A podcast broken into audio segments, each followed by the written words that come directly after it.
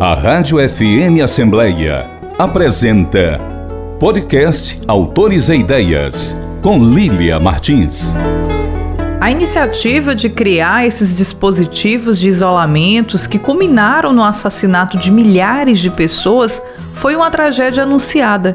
O próprio Rodolfo Teófilo, sanitarista renomado à época, alertou sobre o que aconteceria se um campo de concentração fosse criado, da forma como foi projetado, e mesmo assim os três níveis de governo atuaram para a criação dos mesmos.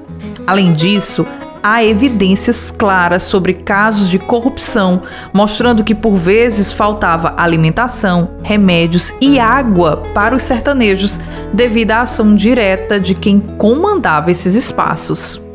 Fabrício Paiva, autor do livro Campos de Concentração no Ceará.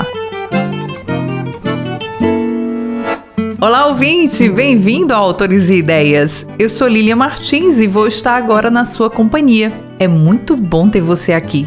E eu já estou de volta aos estúdios da Rádio F M Assembleia, mas seguindo criteriosamente os protocolos de segurança contra o coronavírus. E o nosso entrevistado segue de forma totalmente à distância, conversando conosco através das novas tecnologias digitais. Mas olha, o capricho e o zelo da nossa programação continuam os mesmos. E você já sabe da novidade? O Autores e Ideias, além do rádio e do site da Assembleia Legislativa do Ceará, agora também está nas principais plataformas de streaming. Isso mesmo, você pode nos acompanhar nas ondas do rádio e na internet. Campos de Concentração no Ceará é o título do livro do jornalista Fabrício Paiva, nosso entrevistado de hoje. A obra, publicada pela Gênio Editorial, é fruto do trabalho de conclusão do curso do autor no curso de jornalismo da Universidade Federal do Ceará e vencedora do Prêmio Expocom em dois mil e dezenove na etapa nacional na categoria Livro-Reportagem. A obra traz os detalhes sobre a política responsável pelo encarceramento de retirantes sertanejos durante a seca de mil novecentos e trinta e dois no Ceará. O livro traz ainda os detalhes do Campo do Patu, no município de Senador Pompeu, a duzentos e setenta e três quilômetros de Fortaleza, entre outras curiosidades. Ficou curioso? Então aproveita que o programa está só começando e fica comigo. Fabrício, é um prazer recebê-lo aqui no Autores e Ideias. E conta pra gente o que é que nós, leitores, podemos esperar da publicação Campos de Concentração no Ceará, obra publicada pela Gênio Editorial. Primeiramente, boa noite. Gostaria de agradecer o convite para participar do Autores e Ideias, um programa que eu admiro bastante. Queria agradecer também à T V Assembleia, por ceder um espaço tão importante para a gente estar discutindo temas tão pertinentes para a sociedade, e gostaria também de agradecer aos ouvintes da rádio. Em relação ao livro, eu acho que os leitores podem esperar um pouco de tudo da obra, porque apesar de ser um livro-reportagem que aborda o tema dos campos de concentração do Ceará, já tem uma perspectiva plural em relação à narrativa, tanto em relação aos gêneros textuais, quanto em relação às abordagens relacionadas ao campo. Então a gente simplesmente não se reduz a tratar, dentro do livro, questões oriundas do próprio funcionamento do campo de concentração. E sim também tenta transitar como ele faz um, um exercício de reflexão sobre o nosso presente e como essa temática das estruturas sociais de isolamento permanecem muito vigentes em relação à, à nossa sociedade. Então, ele se trata de uma obra dividida em três partes. No começo, que é a ida, se tem uma contextualização geral sobre por que é que houveram campos de concentração dentro do Ceará, e a gente faz um paralelo em relação a três secas, principalmente. A seca entre mil oitocentos e setenta e sete e setenta e nove, a seca de quinze, que costuma ser mais citada em relação aos referenciais históricos na literatura, também tem a obra da Raquel de Queiroz, que o referencia bem, e a seca de mil novecentos e trinta e dois, que é o principal mote da nossa história. Por que essas três secas são citadas? A gente passa por um processo de reflexão em relação a essas três secas, porque o Ceará estava num período político muito conturbado, e isso condiciona a gente entender como é que se tratavam as secas em outras ocasiões aqui, né? Então, em mil oitocentos e setenta e sete, nós passamos por um grande êxodo dentro da nossa cidade. Uma cidade que tinha cerca de trinta mil pessoas, passar a ter cem mil, exatamente oriundo do êxodo das pessoas que saíam dos seus aposentos, dos interiores, e encontravam na cidade uma forma de sobrevivência e de garantir a vida. Então, quando a gente passa por esse processo, o Estado ele começa a ter algumas reflexões sobre de como receber essas pessoas dentro do, do escopo da cidade, e algumas partes da elite também começam a ter um clamor para que se criem dispositivos para que essas pessoas que vêm do êxodo não fiquem à margem, não fiquem à mercê da sociedade. A gente passa por um processo de higienização muito grande durante esse período. Então, dentro dessa primeira fase, se constrói um abarracamento. É uma política que ainda é feita de uma maneira muito amadora, muito sem organização, sem sistematizar, mas que já promove esse tipo de isolamento com os moradores que chegavam aqui em Fortaleza. Em dois mil e quinze, a gente tem a nossa primeira experiência de campo de concentração já com esta nomenclatura. É importante a gente frisar que o termo campo de concentração a gente já utiliza aqui dentro do Ceará, mesmo antes dos campos de concentração nazistas que foram instalados em trinta e quatro por Adolf Hitler. Então, dentro dessa estrutura, partem por uma questão mais sistemática, onde essas pessoas que chegam à cidade automaticamente são enviadas para um ambiente onde elas vão ficar de maneira reclusa, e dentro da proposta, da promessa que essas pessoas receberiam auxílios vindo do poder público. Só que dentro desses campos de concentração, desse primeiro campo de concentração, a gente identifica que, de fato, não acontecia esse tipo de, de assistência que foi prometido em primeiro momento. Então, tem o Rodolfo Teófilo, que era um sanitarista muito reconhecido à época, que ele visita o primeiro campo de concentração e faz um apontamento de que, se as pessoas fossem aglomeradas naquele espaço, sem o devido suporte, sem a devida, como eu posso dizer, amparo em relação à questão de higiene, de saúde, de cessão de água, as pessoas naturalmente elas iam morrer dentro daquele campo. Então, a primeira experiência que a gente passa aqui em Fortaleza tem pouco mais de cinco mil, cinco mil a sete mil pessoas, e de fato a gente tem uma taxa de mortalidade muito grande.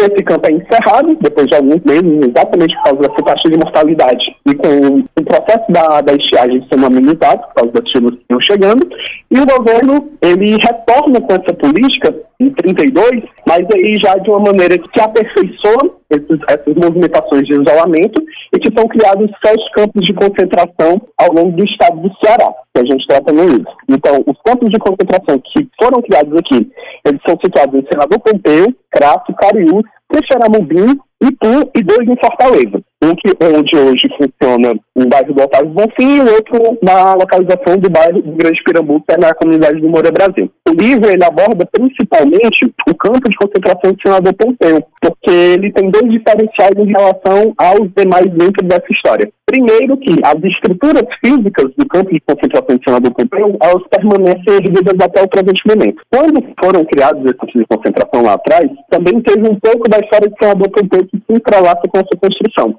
Em mil novecentos e vinte e dois, estava sendo criado o Açude Tatu, dentro do município, e essa obra ela teve uma pequena pausa, que só foi retomada depois dessa obra, mais de sessenta anos depois, e dentro dessa construção do açude se construíram doze casarões, que eram estruturas físicas para receber funcionários da empresa inglesa que veio montar esse, esse açude aqui. E a partir disso, com a obra do açude não fica pronta, por uma questão de movimentação política na esfera federal, e a pessoa sai do governo e suspende, e praticamente todas as obras desse tipo são suspensas. O orçamento do Infopes, que à época era o órgão responsável por isso, reduzido drasticamente, ficando só com quatro por cento da sua concepção inicial, que eles tinham planejado. Esse açude não termina, essas estruturas ficam inutilizadas, e quando o campo de concentração é instalado dentro do município, acontece que o poder público ele se apropria desses casarões para que a coordenação dos campos fosse feita nesse local. E dentro desse local tem as casas de taipas que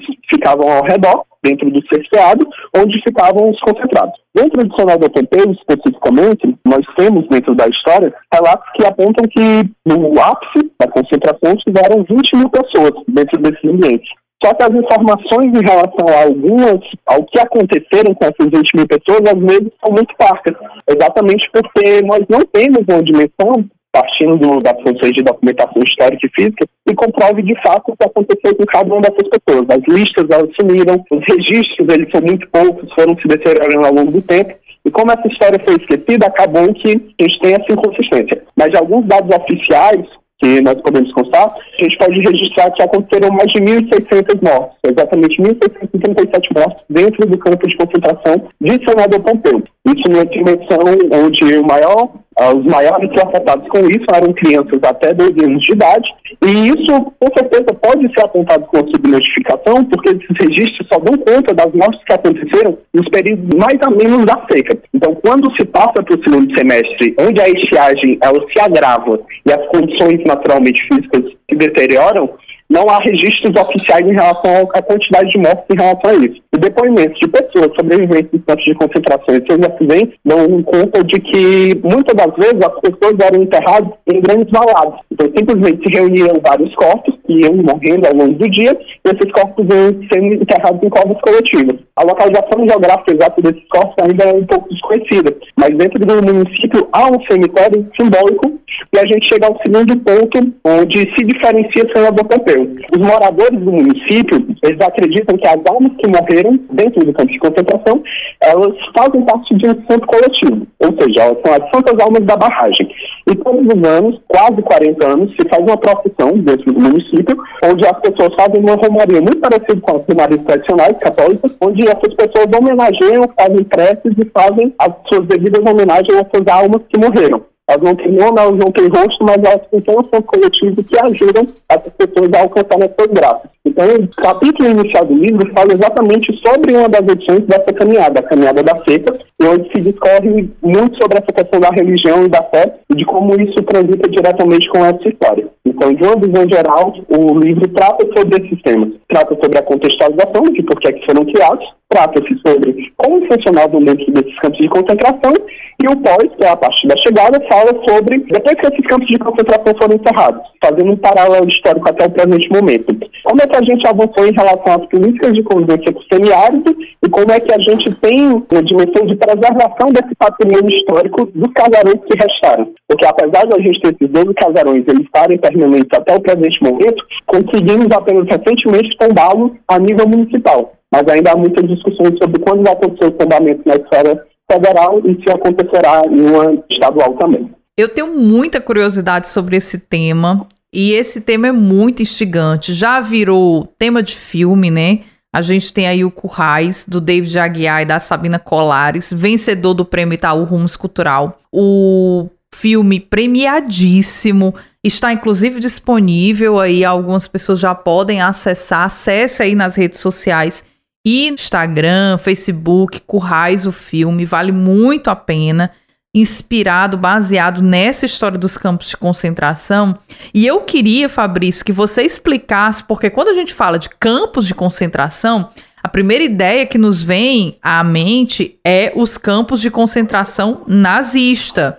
Explica pra gente o que que era, na verdade, os nossos campos de concentração aqui no Ceará, que não eram, logicamente, iguais aos campos de concentração nazista, mas que vitimou aí tantas pessoas, tantos sertanejos retirantes, como você bem exemplificou. Conta pra gente quais que eram essas diferenças dos campos de concentração que existiram aqui no Ceará. Em relação aos campos de concentração nazista, e isso é uma associação que naturalmente é feita em grande parte das vezes, a gente tem muitos diferenciais dentro da estrutura, mas a gente também tem algumas semelhanças em relação à estrutura. O principal diferencial é que, diferentemente dos campos alemães, os campos de concentração do Ceará não foram criados como objetivo de uma prática eugenista. Então, simplesmente, enquanto os campos de concentração juntavam essas pessoas com um único objetivo final, ser o extermínio diretamente delas, os campos de concentração do Ceará, eles nascem como se fosse uma política assistencialista, na realidade. Então, o governo, naquela altura, dizia que nós temos um espaço onde nós podemos receber as pessoas, onde elas vão receber água, alimentação, emprego, e elas podem sobreviver com suas famílias naquela dimensão. Só que, na realidade, quando se chegava nos campos de concentração, a gente via um total descaso em relação à própria estrutura. Então, o que era para ajudar tecnicamente as pessoas, acabava as condicionando para a morte porque não tinha o recurso necessário ou a política assistencialista necessária para abrigar essas famílias de uma maneira correta. Então, quando se traz para esses campos de concentração, não se morre só de fome e de sede, como é o caso, mas também se morre por causa de doenças coletivistas entéricas, se morre por causa de pessoas que tentam fugir dos campos de concentração e acabam sofrendo algum tipo de dano, algum tipo de lesão,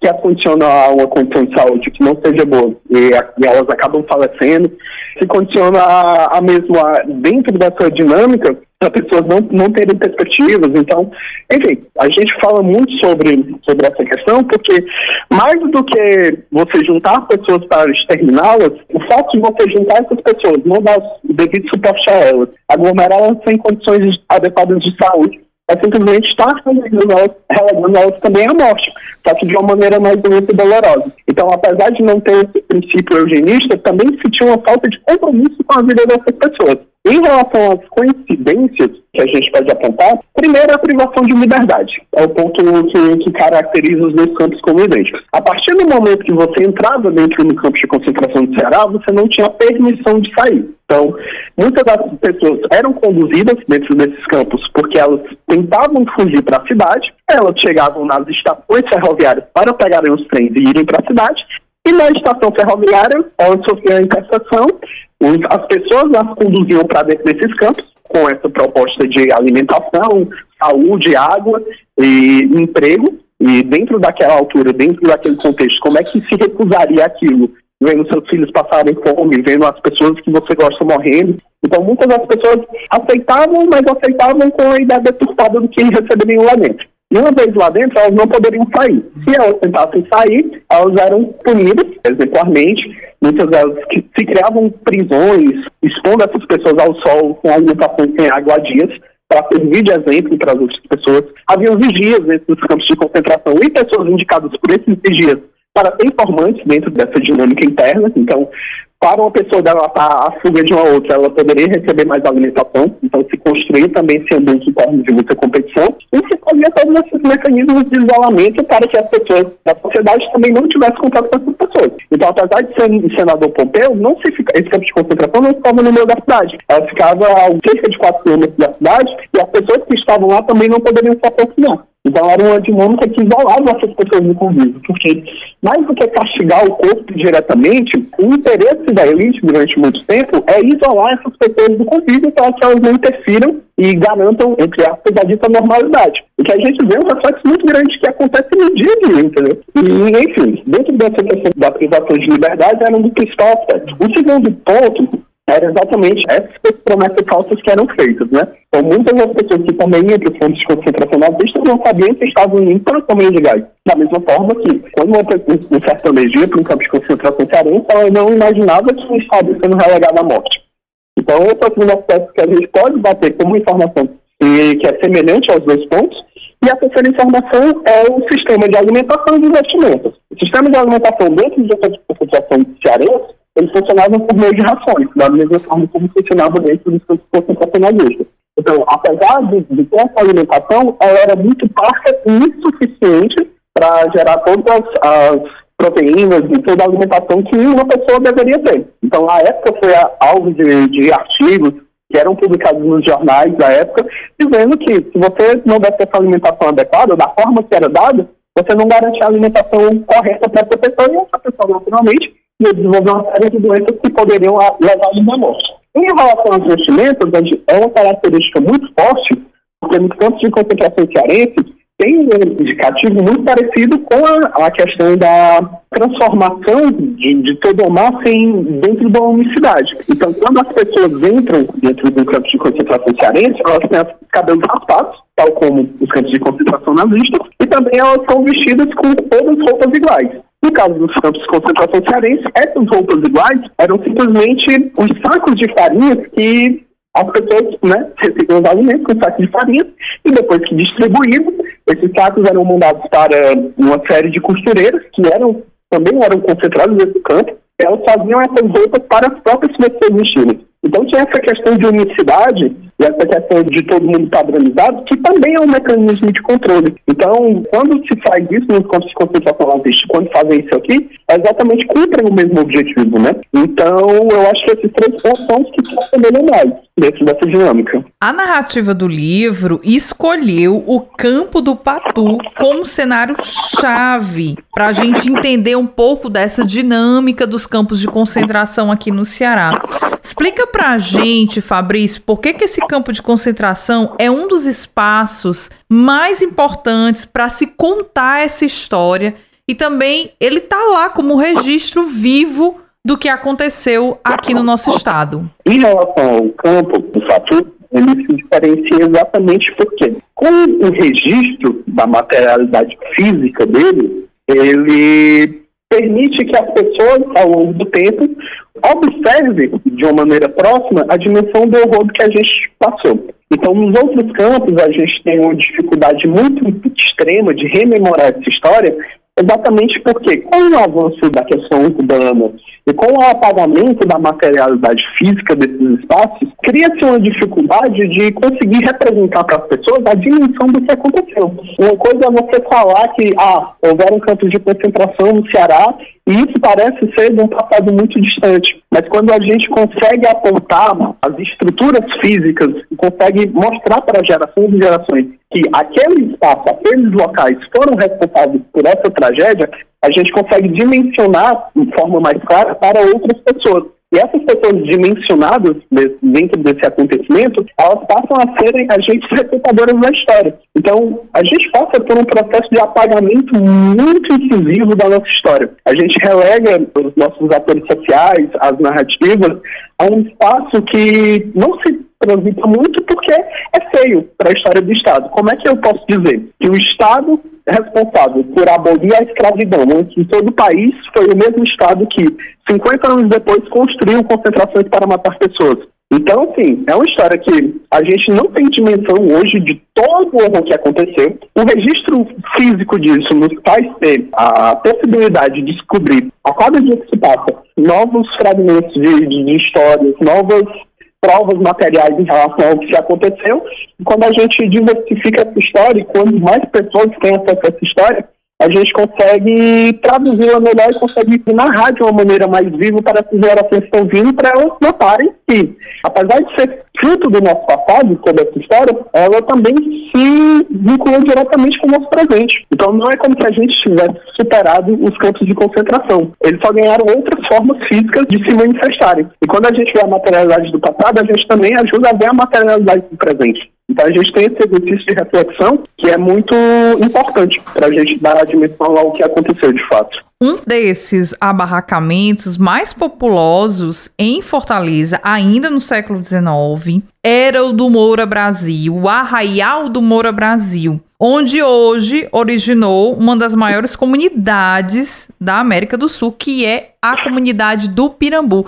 Então é importante entender esses fatos históricos que culminaram com essa política de exclusão dessas pessoas, dessa comunidade, que hoje faz parte aí de um cenário ainda caótico de assistência, de interesse público. Então, é importante a gente refletir sobre essas dinâmicas dentro da própria cidade. Fabrício, além dos campos de concentração que aconteceram aqui em Fortaleza, esses dois, a gente teve também esses campos de concentração no interior. Você destacou aqui o de Senador Pompeu, mas também ocorreram em outras localidades. Fala pra gente, a gente tem registro em Ipú, Quixeramobim.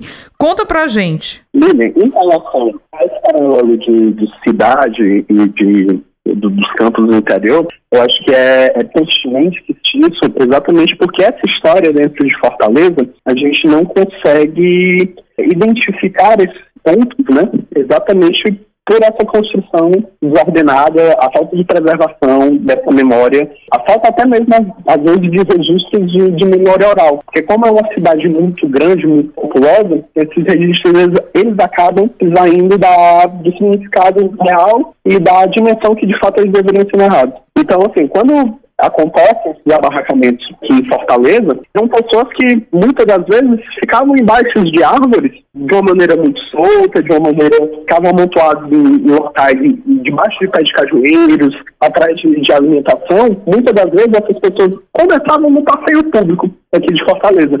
E a gente não consegue dimensionar que o passeio público que a gente visita até hoje, que tem uma memória afetiva muito grande para todos os fortalezenses, creio eu, a gente não consegue dimensionar que ele foi um ponto de encontro de retirantes da seca. entendeu?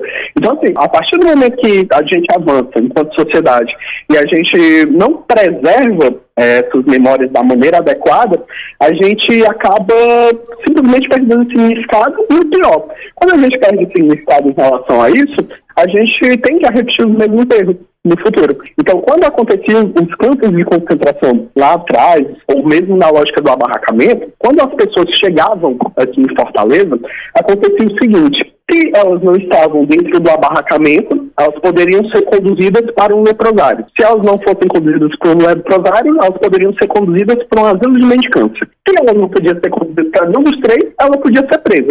Então, assim, não é uma questão de recepção e de garantir o bem-estar dessas pessoas. Na visão, muitas das vezes, da elite, de quem detém o poder, o que acontecia era o seguinte: o pobre, em potencial, ele poderia estar em qualquer um desses locais. Então, se ele está no leprosário, se ele está na cadeia, se ele está no abarracamento, se ele está num asilo de mendicância, não importa. O importante é que ele seja retirado do convívio. A partir do momento que a gente tem essa dinâmica, a gente consegue traçar um paralelo muito claro com o que acontece nos dias atuais, né?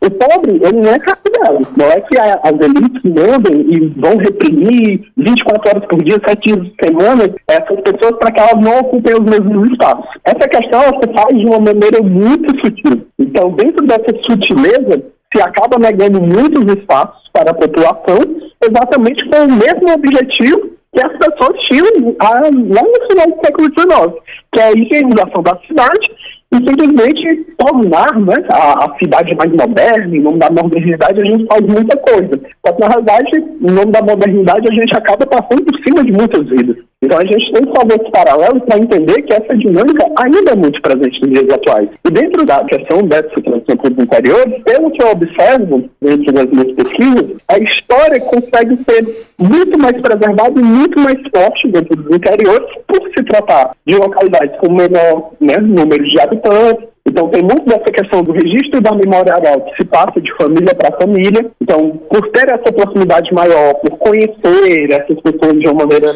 sempre até os mesmos círculos, as mesmas famílias, muitas das vezes, essa história elas conseguem, né, ser compartilhadas internamente entre esses autores sociais, e por ter essa dimensão geográfica menor desses habitantes, a história consegue se preservar de uma maneira que, que se permaneça durante muitos anos. Mas a gente também vê sinais desse apagamento da história dentro da dinâmica nos interiores, como, por exemplo, em Quixeramobim, onde teve o campo de concentração, eles também contaram com, com estruturas físicas que permaneceram durante muitos anos, mas que depois, por iniciativa própria do poder público, elas foram destruídas. Então, tem locais, eu acredito que Cariú, se não me falha a memória, que todo o espaço onde funcionava o campo de concentração, que se poderia ter, captar muitos registros históricos materiais desses espaços, eles tornaram um ambiente de terra arrasada e depois construíram um campo de futebol em cima.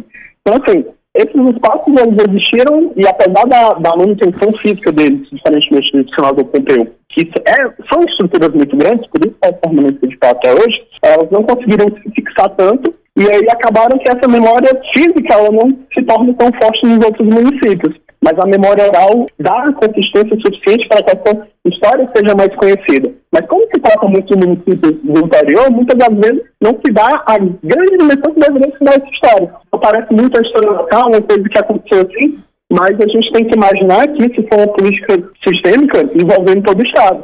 Os campos de concentração, quando eles são instalados, eles não afetam simplesmente os moradores desses sete, dessas sete localizações. Eles afetam os moradores de todos os municípios do Ceará. Os campos de concentração não foram construídos por acaso. Eles foram construídos em sete espaços, onde tinham estações ferroviárias que recebiam essas pessoas com maior frequência. Cinco desses campos de concentração foram construídos praticamente à beira da estrada de ferro de Baturité, e os outros dois na estrada de ferro de Sobral. Então tem toda uma questão logística para não simplesmente isolar diretamente desses seis municípios que participaram, mas isolar as pessoas da capital de todo o estado. Então todo mundo que tentava ir para dentro dessa dinâmica, elas acabavam né, sendo interpretados e sendo enviados. Então, essa é uma história que não se resume simplesmente aos municípios que aconteceram. É uma história que tem uma dimensão maior e que envolve todo o nosso estado. Então, todo, todos os municípios eles têm, de alguma forma, um vínculo diretamente com essa história. E é curioso, pensando nessas reflexões, Fabrício, quanto você destaca no livro a respeito do negacionismo. O negacionismo, ele ajudou e muito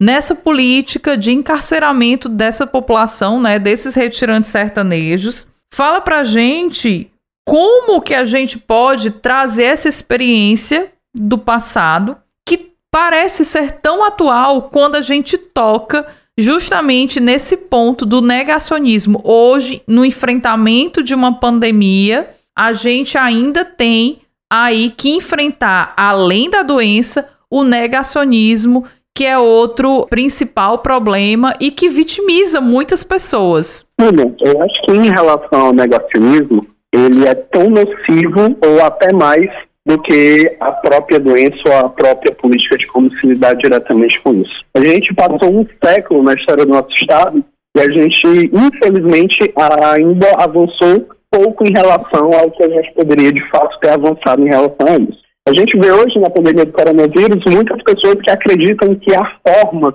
mágicas, que há soluções fora da caixa, que a gente pode pensar de uma maneira que não se segue, e que a gente pode prover muitas soluções se a gente não seguir o que de fato a ciência diz, o que de fato os especialistas dizem.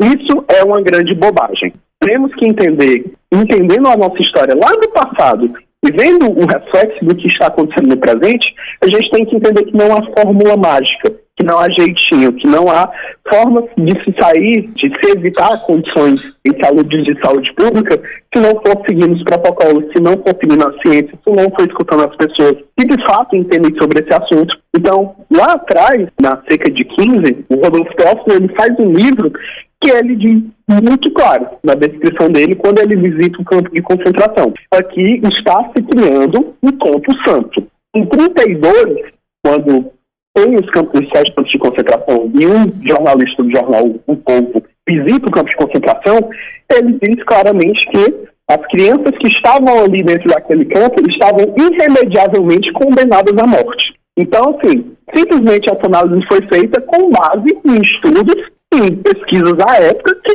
diziam que as condições sanitárias e ambientais daquele espaço não eram suficientes para conter o avanço de doenças transmissíveis e que essas pessoas que iam pegar essas doenças sem o devido suporte, elas iam falecer. E o que foi que aconteceu? Aconteceu exatamente o que o sanitarista disse e o que a imprensa relatou vindo de especialistas. Então, simplesmente, ali se provou que, de fato, a visão da ciência foi suficiente para descrever que a gente poderia ter evitado aquela tragédia.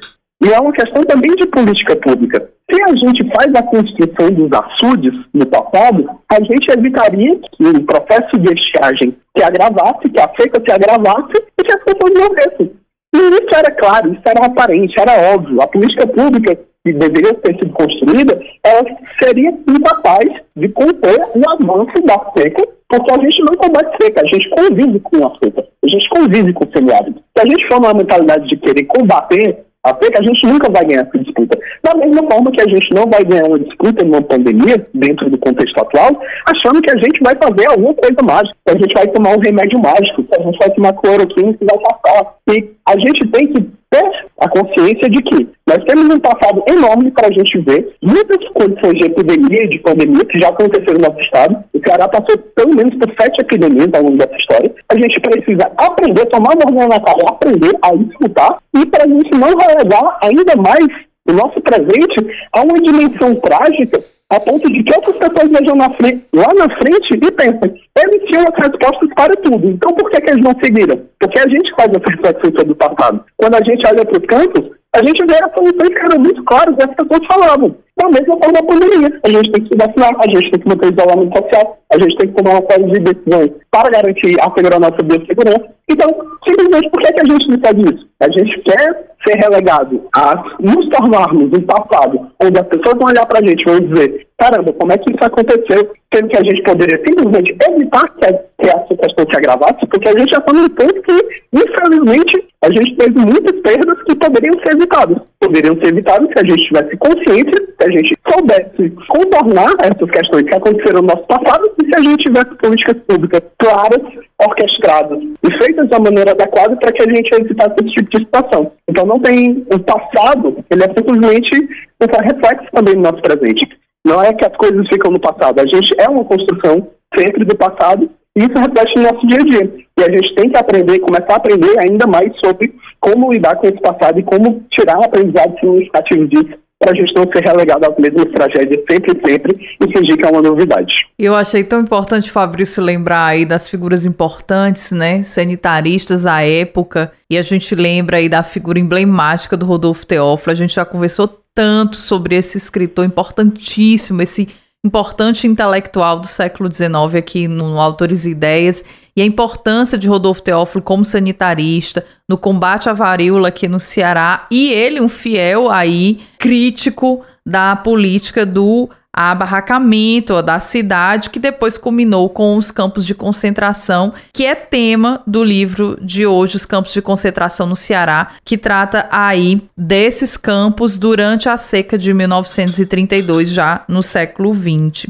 Fabrício, eu estou chegando na reta final do Autores e Ideias, mas eu tenho que te fazer essa pergunta. O livro, ele é fruto do seu T C C, depois o livro foi premiado, depois ele ganhou a edição. Agora, o que eu tô assim, mais impressionada da tua pesquisa é o fato de você ter conseguido fazer entrevistas com sobreviventes desses campos de concentração.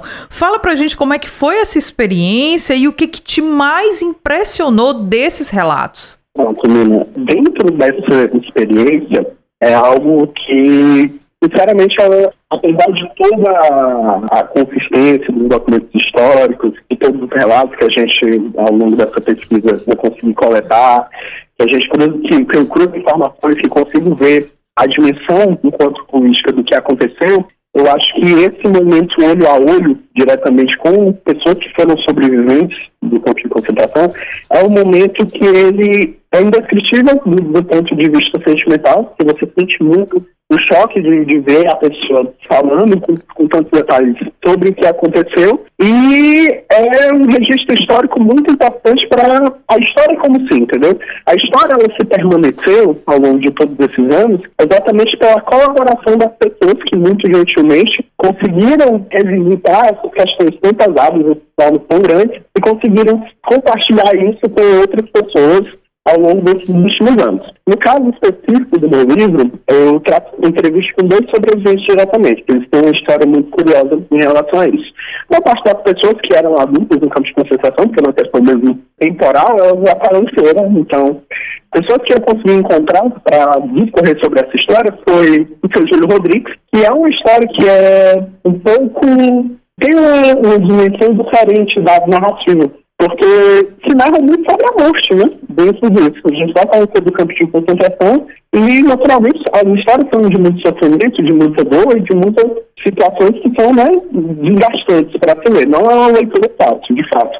Mas a história do seu Júlio é que ele nasceu dentro do campo de concentração. Então, os pais dele chegaram, a mãe dele estava grávida dele, e com cerca de três a quatro meses que ele estava no campo de concentração, o seu Júlio nasceu. Então, o que foi traduzido para boa parte das famílias como uma grande tragédia, para aquela família especificamente, simbolizou também um processo de renovação, um processo de esperança, um processo de estar nascendo a nossa esperança aqui em dias melhores. De fato, o seu Jesus soube de muitas coisas sobre o campo de concentração, naturalmente, quando eram mais perseguidos. Mas os pais dele sempre ressaltavam que guardavam aquela imagem como também o significado do nascimento dele. Então, em meio a toda aquela turbulência, eles tiveram uma notícia boa que foi a recebida do filho. E a segunda história que eu narro de pessoas que estiveram dentro do campo de concentração é da dona Carmélia. A dona Carmélia, infelizmente, já faleceu, alguns anos atrás, e pouco tempo depois que nós realizamos essa entrevista. E a dona Carmélia, ela é filha de um dos guardas do campo de concentração. Então, dentro do livro, eu trago até registros históricos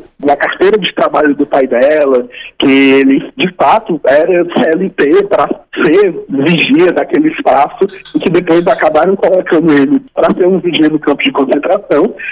E a Dona Carmélia é uma história também muito dissonante da lógica, porque ela simplesmente era filha de uma pessoa que era encarada como um vilão. Então, assim, todas as pessoas que falavam sobre a história do pai dela, ela se percebia como uma das pessoas que colaboraram diretamente para aquela política que matou muitas pessoas. Mas muitos dos vigias que estavam lá dentro, eles eram trabalhadores normais, que, por força do poder público que eles mobilizaram, para que eles fossem vigias daquele, daquela situação. Então não é como se eles estivessem numa, numa dimensão muito diferente daquelas pessoas que estavam concentradas. Eles também não podiam sair de lá. A família do próprio vigia tinha que ficar lá dentro. A filha do vigia, que era a irmã da Dona Carmélia, morreu dentro do campo de concentração. Então, assim, é importante observar também essas narrativas, porque apesar da gente dimensionar a algumas pessoas a uma visão, a reduziram essa visão de bem ou mal, de certo ou errado, a gente tem que ver também a dimensão dessas histórias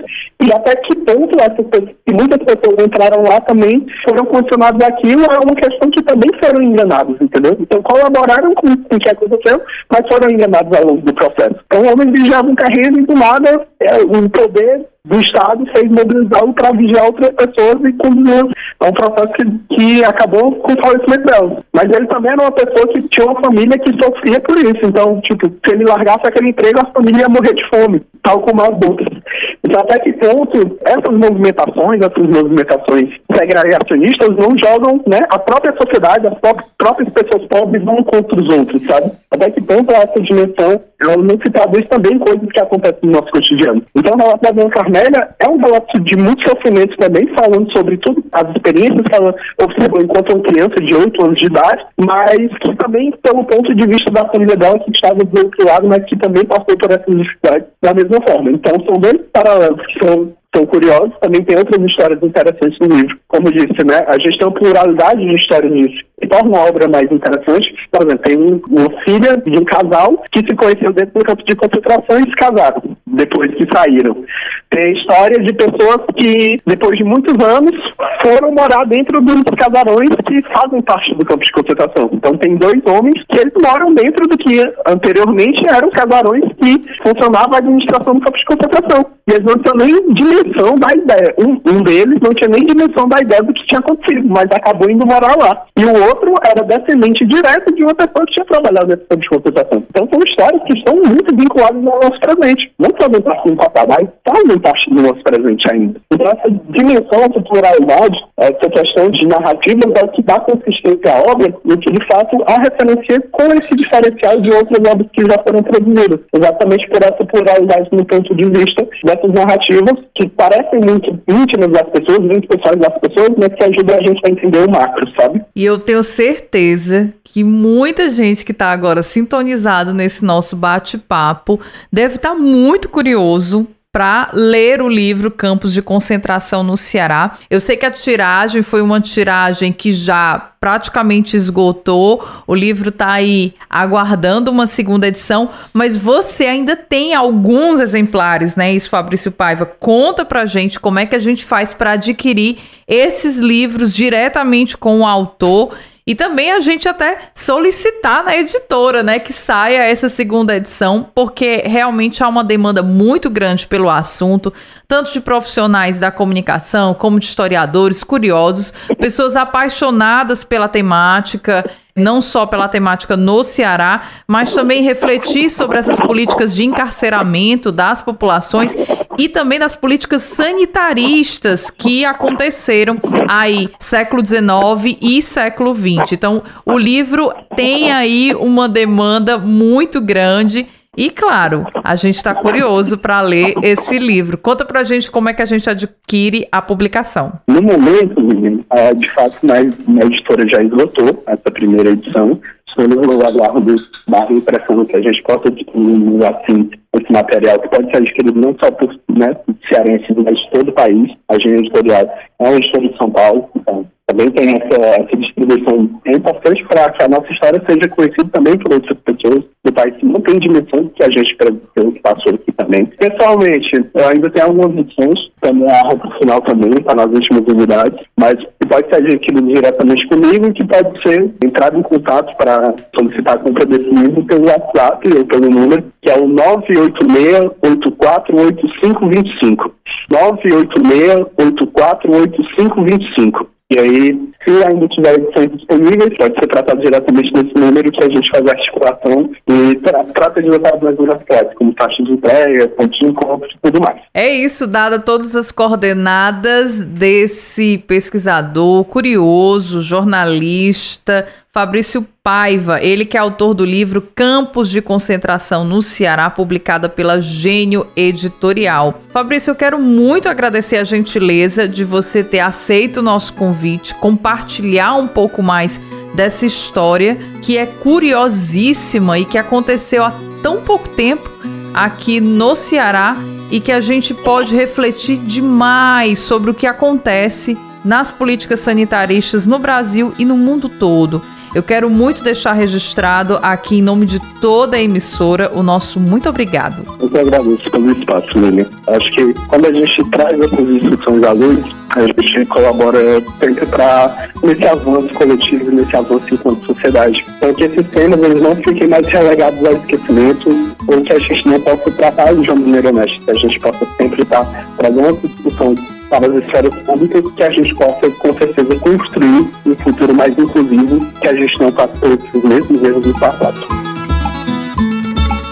E depois deste nosso bate-papo com o jornalista Fabrício Paiva, eu desejo falar com você, que sempre está sintonizado com Autores e Ideias. Envie sua crítica, sugestão de entrevista e, principalmente, aquela pergunta sobre a obra literária que mais te deixou intrigado. Converse comigo. O nosso WhatsApp é oito cinco nove oito dois zero um quatro oito quatro oito e o e-mail é f m assembleia arroba l ponto c e ponto gov ponto b r. Você pode ouvir o nosso programa também no Spotify e no Deezer. Acesse já e compartilhe cultura. Informe Literário. Em tempos de chamados à censura, debates sobre liberdade de expressão e cultura do cancelamento, a filósofa estadunidense Judith Butler lança o livro Discurso de Ódio, uma política do performativo. A obra ganhou tradução para o português pela editora Unesp e chega agora às livrarias de todo o país. À luz do conceito central de performatividade aplicada ao discurso, a autora examina os debates acalorados sobre os casos de discurso de ódio, dirigido especialmente contra as minorias, discursos homofóbicos, sexistas ou racistas. Essa é a nossa dica de leitura de hoje e se você gostou, conta pra gente! A Rádio F M Assembleia apresentou Podcast Autores e Ideias, com Lília Martins. Tem produção e apresentação de Lília Martins e finalização de Nabucodonosor Queiroz. Gerente-geral da Rádio F M Assembleia, Rafael Luiz Azevedo, e coordenador de programação e áudio, Ronaldo César. A Assembleia Legislativa do Estado do Ceará tem como presidente da mesa diretora, deputado Evandro Leitão, e coordenador de comunicação social, jornalista Daniel Sampaio. Até o próximo programa, Autores e Ideias, a história da literatura que você precisa ouvir.